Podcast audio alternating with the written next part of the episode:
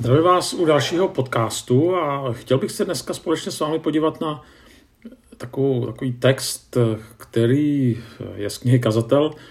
Mimochodem ta kniha je poměrně křesťanů oblíbená, jak jsem zjistil. Mnoho lidí mi říkalo, že, nebo křesťanů mi říkalo, že vlastně ji čtou rádi, že to tak nějak vystihuje někdy jejich zápasy, jejich pocity. Taková pravdivá kniha něčem, samozřejmě. Dobře, že celá Bible není jenom kniha kazatel. A je to možná i proto, jak ta kniha začíná. Začíná slovy pomývost, samá pomývost, řekl kazatel, pomývost, samá pomývost, všechno pomíjí. Jaký užitek má člověk ze svého pachtění z toho, že se pod sluncem pachtí. Pokolení odchází, pokolení přichází, ale země stále trvá. Slunce vychází, slunce zapadá dychtivně, tíhne k místu, odkud opět zejde. Vítr spěje k jihu, stáží se k severu, točí se, točí, spěje dál, až se zase vrátí. Všechny řeky spějí do moře.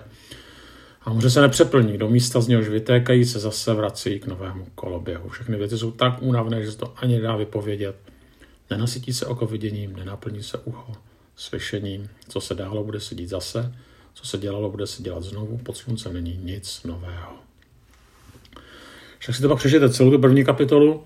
To bylo prvních eh, devět veršů. Eh, existuje taková, eh, taková židovská tradice, která říká, že když se sešli učenci, aby se rozhodlo, židovští učenci, kteří rozhodovali o tom, co bude v biblickém kánonu, tak eh, se strhla o knize kazatel ohnivá debata. A mnozí ji považovali za urážlivou a nebezpečnou pro víru a proto nechtěli, aby se dostala do biblického kánonu. Nechtěla, chtěli z Bible odstranit. Ten důvod byl ani, aby na ní nenarazili mladí čtenáři, a nebyli obsahem strženi nebo zavedeni na cestě ke, ke kacířství. Ale nakonec se stalo, že když překonali rozpaky z erotické obraznosti písně písní, z atmosféry podobné příběhům tisíce jedné noci v knize Ester, tak nakonec dali prostor i skepticismu a cynismu knihy Kazatel. A ten kazatel prostě je, nebo ta kniha Kazatel je kniha jiná, než jsou další knihy Bible. Obsahem se tedy vymyká. Patří do té tzv. mudroslovné literatury, ale stejně vidíme, že se prostě v něčem vymyká a to hodně. Kdo tu knihu psal, tak plně přesně nevíme. Z těch narážek se můžeme domnívat, že asi napsal Šalamoun. Zase takový zajímavý, co, tam, co jsem se dočet, že když byl mladý a zamilovaný, tak napsal píseň písní. Když dosáhl životní moudrosti a dozrál, tak napsal přísloví a když zestárnul, tak nechal promluvit svůj cynismus, pochybnosti, napsal k němu kazatel. Tak to jsou takové neoficiální verze, jak to taky mohlo být, ale každopádně, ať byl autorem Šalamu nebo ne, tak vidíme, že autorem je člověk, který je úspěšný nebo byl úspěšný, zároveň který stárne, který v životě dosáhl zřejmě všeho, po čem toužil, a který na konci života hodnotí, zda to, co konal, mělo smysl. Abychom to převedli do současné mluvy, tak kazatel má bezednou kreditní kartu a dokáže ji naplno využívat. A celý život ji naplno využíval. Ale nepřineslo mu to. A teďka je vlastně ta zásadní otázka. Co mu to nepřineslo? Štěstí nebo smysl? Já to jsou dost důležitá slova, která se vůbec nemusí překrývat, protože člověk může štěstí dosahovat průběžně. Jezdit, cestovat, jíst, k tomu se ještě dostaneme, ale prostě nemusí najít smysl. Jak jsem říkal, k tomu se ještě dostaneme. Každopádně někdo o té knize napsal, že je to prý nejnebezpečnější kniha Bible, ale zároveň, jak to bývá s, ne- s zakázaným ovocem, nebo ano, s zakázaným ne nebezpečným, ale zakázaným, tak to nejvíc chutná. Takže se na ní podíváme, aspoň na tu první kapitolu teda. A mm, jak jsem už teda četl, tak ta kniha Kazatel eh, začíná slovem marnost, některé překlady mají pomývost, latina má vanitas, z toho je asi mm, anglické Wayne. Ale to je jedno. Každopádně eh, to slovo pomývost tak jsme to četli z komunického překladu, tak je tam hnedka pětkrát, což na, na jeden nebo na dva verše. je na jeden verš. Tak to je docela slušný výkon. Nevím, jestli v, nějak, jestli v Bibli ještě existuje nějaký verš, kde se jedno slovo opakuje pětkrát. To, co je zajímavé, že ani marnost, ani pomíjivost plně nevystihují smysl tohoto slova. Hebrejština používá slovo hevel. Ne, prosím vás, hever, ani ne havel, ale hevel. To slovo znamená krátký, mělký nádech, nebo dokonce opar, nebo, nebo ranní opar, nebo páru. To znamená něco, co, co chvilku vidíme, co rychle pomine. No a tady vlastně se dochá, tady docházíme k základnímu poznatku kazatele. Ty knihy teda. To znamená, život není především nesmyslný a marný. Protože to by odporovalo vlastně celým zbytku Bible. Ale především, život je krátký, zranitelný, je to jakoby letmý nádech nebo ranní opar. No. To je rozdíl. Samozřejmě je tam i otázka smyslu života, ta se tam samozřejmě točí stále dokola. Ale to slovo marnost neznamená vlastně marnost, ale, ale ranní opar, mělký nádech a k tomu vlastně kazatel přirovnává život. No a teďka, jestliže náš život je takhle omezený, no, jako když si to představíme, že je jako pára nebo na ní opar, jo, to chvilku vydrží a pak to zmizí, tak je samozřejmě otázka, co do něj vložit, nebo čím ho naplnit, nebo jaký mu dát smysl. Myslím si, že když se zeptáme při průměrného člověka, o co v životě běží, no, tak by řekl, no, být šťastný. Proč vlastně ty všechny věci, proč vlastně vydělávám a abych jel na dovolenou třeba, abych si užil. Tak chci být šťastný. Proč dělám to, co dělám? No, jakou bych chtěl mít práci? No, abych byl šťastný. Jenže ta otázka je, jestli skutečně naše duše hladoví především po štěstí. Také. Ale především naše duše hladoví po smyslu. Po pocitu, že víme, proč žijeme.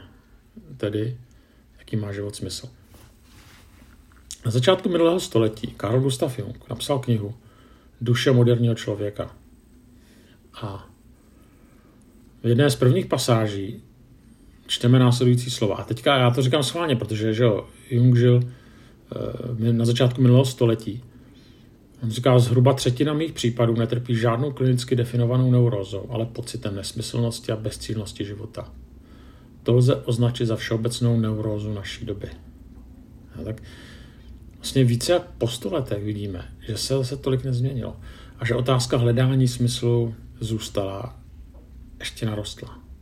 No, ale už před sto lety prostě jim říká, prostě, mnoho mých případů vlastně není neurotických, ale nevědí, proč žijou. A to se tedy opakuje. A v tom bych řekl, že je to vlastně podobný jako to, co říká kazatel. Když on říká nic nového pod sluncem, co se dálo, bude se dít zase. A co se dělalo, bude se znovu dělat. Posun není nic nového. A pak říká, je něco, o čem lze říci, hleď, to je co si nového. I to bylo v dávných dobách, které byly před námi. No a čteme, eh, co říká Jung, jo, že prostě spousta jeho pacientů trpí pocitem nesmyslnosti a bezčinnosti života a přesně vidíme, že se naplňuje to, co říká kazatel. Nic nového pod sluncem. Ano, před stolety lidé žili v jiných kulisách, a ten pocit prostě nesmyslnosti a bezcílnosti zůstal. S tím zápasí, co je člověk člověkem. A, a potom eh, jdeme dál a v knize Kazatel jsou vyjmenovávány snad všechny lidské činnosti, které člověk dělá. Ale stále dokola se ozývá nepřímo refrén, tak jaký to teda vlastně všechno má smysl, když ten život tak rychle pomine. Dobře, tak něco, tak něco zažijeme, Najíme se, něco dokážeme, prožijeme pocit štěstí, splodíme děti. Přinese to skutečně štěstí, nebo je tohleto cíl života? Když dostaneme ještě už té myšlenky štěstí, tak štěstí vlastně není nic jiného než chemie, dá se to všechno převést na, na chemii. Eh, prostě, když běžíme nebo se fyzicky namáháme, tak se uvolní endorfiny. Četl jsem se, že díky serotoninu tak eh, cítí absolvent vysoké školy hrdost, když si jde na pódium převzít diplom. Ten, se vyplaví se serotonin, když, když něčeho dosáhneme. Dopaminu zase vděčíme za dobrý pocit, který máme, když uděláme něco potřebného, když prožíváme uspokojení. Samozřejmě dneska díky různým práškům dokážeme si tyhle ty chemický, tady tu chemii vygenerovat částečně, ale nakonec kazatel, kdybychom to převedli do, do dnešní doby, no, tak bychom řekli, dobře, tak kazatel našel zřejmě způsoby, jak doplnit serotonin, dopamin a pokud se trochu hýbal, tak je endorfíny. A to přineslo pocit štěstí, které k životu potřebujeme, ale stále se potýkal s pocitem smyslu. Ten smysl nám chemie nedá. Chemie nám dá uh, pocit štěstí. A mimochodem to se dá taky dneska už docílit pomocí prášku, aspoň částečně. Jo. Ale pocit smyslu to prášky ne, nevygenerují, to neudělají. Jo. Dopamin jo, ale pocit smyslu ne. Jako, jako křesťané bychom možná odpověděli, jo, náš smysl je Ježíš. Jo, tak to jsme se učili, pokud jsme vyrůstali ve církvi, odpovídat už od nedělní školky. Ale samozřejmě Ježíš, nebo víra v Ježíše, to určitě jo. Já to nechci bagatelizovat, že, že to víme už od, od besídky. Ale co to vlastně konkrétně znamená? Odpověď je právě v první knize kazatel, tak je to tam těžké najít, ale pokusíme se o to. Já bych ještě chtěl ukázat takové tři způsoby, jak ten kazatel to jaksi ukazuje, s tím, jak se to dneska, jak lidé taky vlastně, hm, takový tři typy osobností, čem také lidé hledají tedy možná smysl.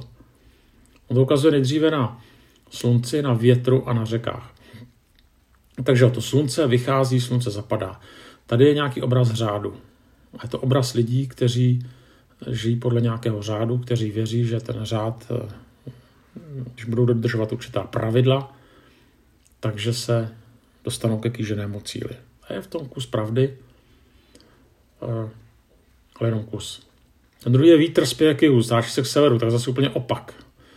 Jo, to jsou ti lidé, kteří naopak eh, říkají, že, že, že řád nepotřebují, že spíš žijou tak, jak prostě přichází život, berou život takový, jaký je a no, spíš se nějakému řádu brání a žijí prostě volně. No, jak život přichází. A pak je tam třetí obraz, řeky spějí do moře, moře se nepřeplní, do místa z něhož vytéká se zase vrací k novému koloběhu. Tak tam zase ten obraz toho, že moře se nepřeplní, může to být to, že sbíráme zážitky, sbíráme informace, eh, ale vlastně nikdy nemůžeme eh, se naplnit. Jo? Vždycky člověk eh, chce víc jako to moře. Jo. Můžete tam dávat spousta vody a další vodu, a, ale prostě moře se nepřeplní. No a kazatel to pak říká, no ty věci jsou tak únavné, že se to dá vypovědět a říká, no nenasytí se oko viděním, tak jako prostě moře se nenaplní vodou. Nenaplní se ucho slyšením. Tak jako se moře naplní vodou. Jo? Takže nakonec člověkovi ten smysl nedá ani řád, ani naopak eh, volnost, ani když plní eh, svoji hlavu vědomostmi, nebo své konto penězi. Jo. Tak eh, nicméně pojďme se dál podívat do té knihy Kazatel, co vypovídá o životě. Tak tady to byla jedna výpověď, tady ty tři obrazy života, ale další výpověď je, to už jsme si taky řekli na začátku, život je jako ranní opar nebo jako dech. Já jsem se díval na statistiku svých podcastů, jako nevím, jak, jak to děláte, protože to asi přichází od vás, ale tam mi to píše, která skupina lidí mě nejvíc poslouchá. Tak kdo mě poslouchá nej, nejméně, vám řeknu, to jsou lidi do 20 let. Pak lidi na 70. Jo. Ale a největší, největší skupina lidí, tam je to úplně vyrovnaný, je uh, 30, 40, 40, 50. A ta třetí si nepamatuju. A jsou to lidi tak jako ve takový, mlad, takový mladý dospělý anebo střední věk.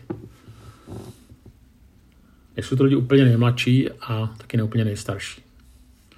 No, proč to říkám? Že jakoby ve 20, to jsou ty, kteří mě moc neposlouchají, tak to tak vůbec nevypadá, jo? že život je jako ranní opad. Vypadá, že na všechno je spousta času. Život je nekonečný. Ve, 30, ve, tři, ve 40 už to tak úplně si člověk nemyslí. To už bývá někde za polovinou.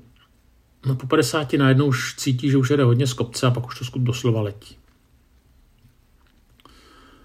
A z toho plyne vlastně no. důležité poučení. Představte si, že máte možnost jet na nějaký vámi vysněný kout světa. Budeme mít s manželkou 30 let, teďka manželství. Už docela dlouho. Tak jsem si říkal, že bych ji mohl někam vzít.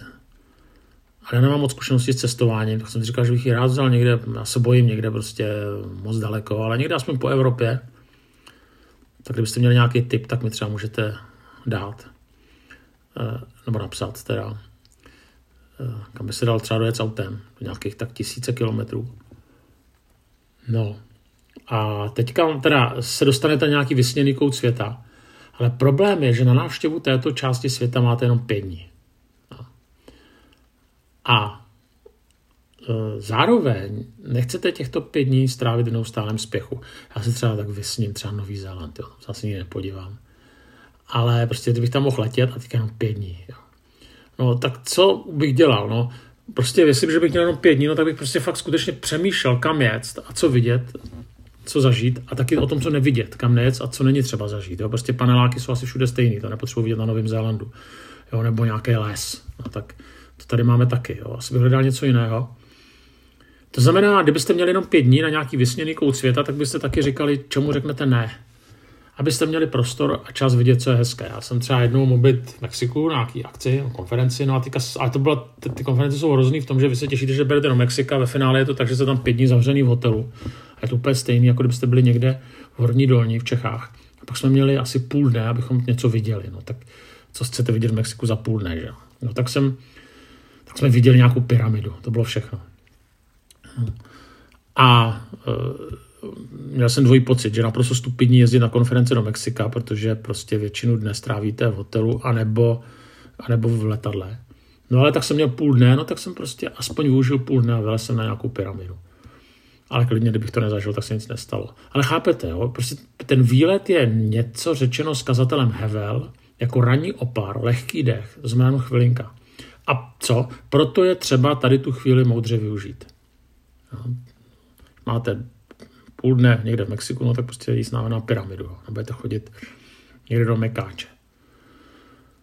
Když to vztáhneme na život, tak hledat vlastně, pro co skutečně stojí za to žít a nelitovat, eh, nelitovat, že něco neuvidíme, nezažijeme, nestihneme, nebo že třeba někým nejsme. Prostě pro něco žijeme a něco, pro ně, něco pak nemůžeme stihnout a vidět a zažít. To znamená, pokud, eh, pokud máš děti, třeba ještě malé, tak to své rodičovství, čas s dětmi je jako hevel. Uteče to strašně rychle. Věř tomu. Protože je naplno. Pokud můžeš pomoci druhým, pokud máš sílu pomoci, pomáhej. Čas je jako hevel. Uteče strašně rychle. A už možná nikdy nebudeš, pak už jednou nebudeš mít sílu pomáhat. Pokud studuješ, jo, ještě seš někde na vysoký nebo na střední, tak studuj, jo, co to jde, protože ten čas studie jako hevel uteče strašně rychle a už nikdy nebudeš mít takové možnosti studovat. Já vím, že si myslíš, že nemáš vůbec žádný čas, asi nemáš, ale stejně ty možnosti ke studiu už takové nebudou, když člověk pak začne pracovat. Tak studuj. Nedělej deset věcí naraz. Já neříkám, že máš jenom studovat, ale využij ten čas. Pokud sloužíš Pánu Bohu, dělej to dobře, dělej to naplno, dokud ti to dovolí zdraví a čas. Eh, pokud máš peníze a dost peněz, buď štědrý. Taky možná přijde doba, kdy už tolik, když to třeba nebude takový. Když se modlíme, čteme písmo, věnujeme tomu pár dní, nebo pár dní, promiňte, pár chvil zase naplno. Myslím si, že ten problém naší generace je, že jsme všude a nikde, že těkáme a nežijeme teď a tady, ale tam a všude. A to je, myslím, chyba. Jo. Kazatel nás učí, čas je krátký, nebo i ty úseky časové, je to jak hevel. Proto žij ten čas, který teďka má žít. Ono se k tomu ještě potom dostaneme ve třetí kapitole kazatel, ale myslím si, že tady to je jedna taková důležitá věc, která vychází z toho slova, které se překládá do češtiny marnost. Druhá výpověď.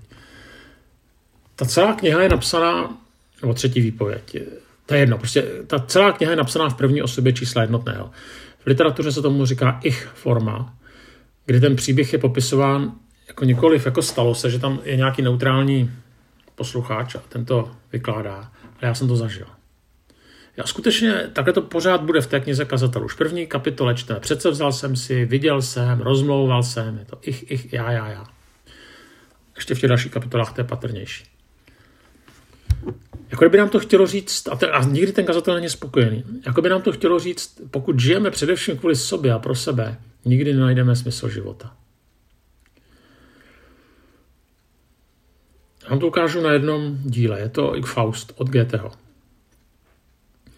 Dvakrát se tam je taková věta o čase. Si tolik krásný prodlien. Goethe Fausta psal údajně celý život. Jo? Začal ho psát ve 20, pak se k té knize vrátil ve 40 a dokončil ho, když mu bylo 83 let, krátce před smrtí. A Faust odráží jeho cestu životem. A mladý Goethe líčí mladého Fausta jako toho, který odmítá jakékoliv omezení. On dá, jo, on, on, on chce cestovat, poznávat, milovat, prostě okusit všechny životní slasti být jako Bůh, který vlastně překonává jakékoliv omezení. A on se setká s ďáblem, se mu tam zjeví Mefistoteles hnedka na začátku a Faust mu dá svůj život a řekne, takovouhle větu. Toto jsem vlastně čet, jo. Když okamžik mne zvábí k slovu, si tolik krásný prodlien, pak si mě sevři do okovů, o, pak chci rád být utracen. No tak. To to řekne. Možná jste sami takovýhle okamžiky některý prostě prožívali, že byste si řekli, si tolik krásný, prodlien. Tohle to řekne Faust, Ďáblovi, Mefistotelovi. A Mefistoteles tu nabídku přijme a skutečně Faust má stejně jako kazatel všechno. Všechno, co chce, ale stejně nikdy nemá dost. No, to je zajímavý. Nikdy nemá dost. A teďka je na konci života a Faust společně tedy s, s, s Gétem zestárne, život se změní a úplně na konci čteme, jak místo dobývání dalších žen a akademických úspěchů a já nevím čeho všeho, tak se najednou buduje, věnuje se budování hrází, dobývá novou půdu, kde bylo moře, aby tam lidé mohli pracovat. A najednou už nechce být jako Bůh, který nemá žádné omezení, ale chce být jako Bůh, který tvoří a pomáhá. A když teda použijeme knihu, mluvu knihy Genesis, kde je popis tvoření, tak Faust, podobně jako Bůh, který odděluje vodu od souše, tak tam Faust zakládá zahrady a usazuje tam lidi, aby tam na novém místě pracovali. A teďka tady v té chvíli může Faust po druhý říct o čase. Asi tolik krásný prodlien. Zemře, nebo spíše vzat Mefistotelem, ale na konci života pochopí, že smyslem není mít, hromadit, ale sloužit, být zde po druhé. Což teda už mu nepomůže. Eh, Mefistoteles si ho vezme. Chápete, jo, že vlastně ale, ale něco mu dojde, že toho dojde, jo? Že, že prostě smyslem není hromadit, mít, užívat, ale sloužit, být zde po druhé. Pro druhé tedy, ne po druhé. Tak eh, jakoby kazatel nám tohle to úplně jas, nám neukazuje, ale vlastně naznačuje, eh, naznačuje, že eh, život který se točí především, nebo kolem nás, jo, nebo jenom kolem našich uh, známých, jo, tak vlastně je život prázdný a marný.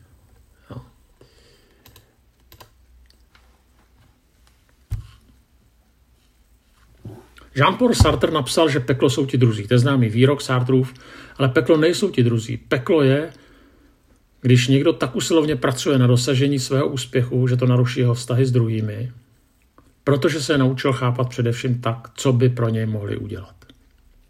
Člověk, který pro mě nemůže nic udělat, mě nezajímá. Prostě kniha kazatel neodmítá život, protože život je krásný dar od Boha. Neodmítá krásy života, protože jejich tvůrce je Bůh, ale ukazuje nám na to, že život pomine rychle. A že naplnění a smyslu člověka dá, když svůj život vnímá jako možnost sloužit druhým, být zde pro druhé a sloužit Pánu Bohu. A to se nevylučuje s užíváním dobrých božích darů, ale není to cíl. Už eh, v první kapitole kazatel můžeme vidět takové slabé záblesky Ježíšových slov, které jsou v Matoušově 6. kapitole. Ježíš tam říká, nemějte tedy starost a neříkejte, co budeme jíst, co budeme pít, čím se budeme oblékat. Jo, no co říká kazatel? Eh, říká, nenaplní se oko vidění, nenaplní se ucho slyšení. Eh, tak co se prolídá s tím, co říká Ježíš? A říká, potom všem se schání pohané, váš nebeský otec přece ví, že to všechno potřebujete. Hledejte především jeho království a spravedlnost a vše ostatní vám bude přidáno. Ježíš vlastně říká, nedělejte si starosti s tím, co kazatel nazývá doslova vánkem. Na tom život nestojí. Místo toho hledejte především Boží království. Otázka je, jestli by se nemělo vynechat to slovo především, jo? jestli by tam jsme neměli říct, hledejte pouze Boží království. Odpověď je neměli. Neměli, protože žijeme v tomto světě, ale jde o to, že pokud máme věci Božího království na prvním místě, to pak určuje vše další. Naší práci, naše vztahy, naše priority, naše rozhodování, naše všechno. A najednou pak vidět, slyšet, zažít, užít, jíst, pít už není cíl, není to smysl, ale příjemné osvěžení, na kterém ale nestojí smysl mého života. A tehdy mohu prožít, že jsem vlastně spokojený, protože jsem z té spokojenosti neudělal cíl.